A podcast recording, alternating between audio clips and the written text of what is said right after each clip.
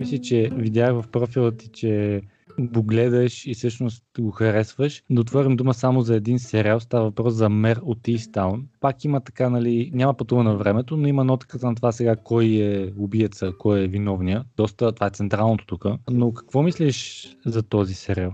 Този сериал, който започнах да го гледам, честно казано, нямах големи очаквания. И главният ми стимул беше Кейт Уинслет, понеже така имам слабост към нея още от Титаник, който съм гледала много пъти, десетки, още от 7-8 годишна. И а, ми е, може би, така най-най-любимата актриса. Малко така имаше го този битов вайб, така да го кажем, като целта там си беше наистина да покажат и а, местния живот в, в Пенсилвания, как, а, какви са отношенията на хората в а, малкия град и така нататък, но а, това не е било нещо така отблъскващо, както, например, го усещаме в турски сериали и някои пъти в български. И там с напредване на епизодите наистина става доста интересно кой, кой е убиеца. Отново го има това с а, подозирането на, на всички герои. В почти всеки епизод завършва с някакъв такъв мини обрат, който те насочва в друга към към друга посока. И а, финала беше наистина неочакван и много емоционален.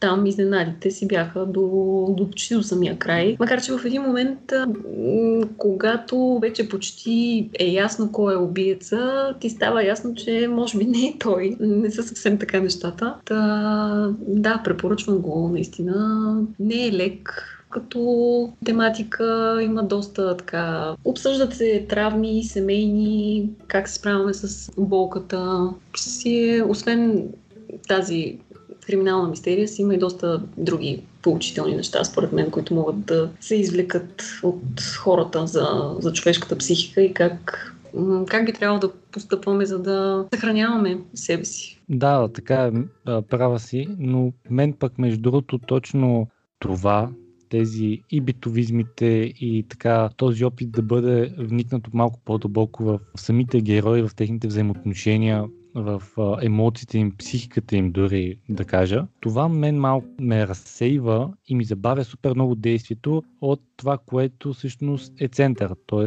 убийството. Защото нали, всичко се върти около това убийство, кой всъщност е виновен, как се е случило и така нататък. И всъщност аз спрях до трети или четвърти епизод, мисля, защото просто не ми издържаха нервите.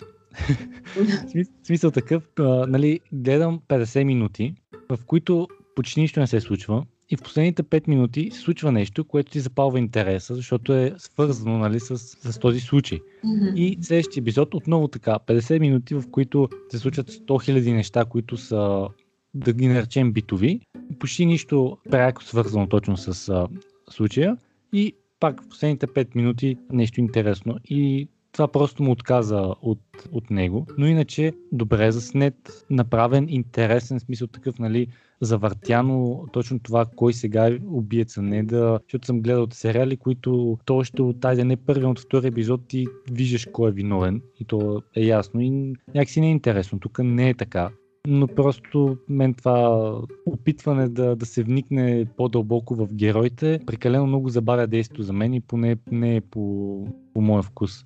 Но иначе сериалът е действително качествен. Да, може би там идеята наистина е не толкова, въпреки че се води криминален сериал, да надградят по този начин, освен престъплението, да има и някакви по-дълбоко вглеждане в човешките съдби, характери, отношения, което, нали, ако очаква зрителя нещо по така, специфично криминално, това може наистина да го, да го отблъсне по някакъв начин. Зависи наистина кой, може би от нагласата и от нали, вкуса, но заслужава си да, да му се даде шанс. За сега се очертава вероятно като един от най-добрите мини-сериали на годината, която вече преполови, така неусетно.